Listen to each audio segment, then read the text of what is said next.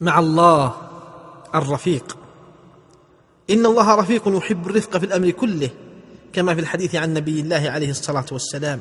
اللهم يا رفيقا بنا في دنيانا ارفق بنا في آخرتنا يا ذا الجلال والإكرام. إنه الله الرفيق الذي من رفقه أن يتمهل في شأن عبده ويرحمه ويعطيه ما لا يحتسبه ولا يعجل العقوبة للعاصي لعله أن يتوب رفقا به. الله يسر كلامه للحفظ لعباده وأعطى عليه الأجر. الله لا تخشى منه الفوت في شأنك. فإن الرفيق ليس بالعجول فهو الملك المتصرف.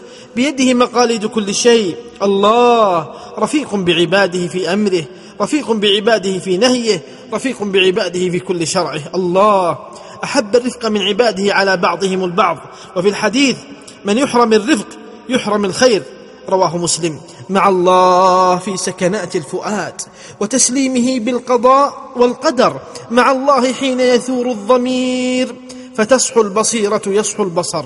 إنه الله الرفيق.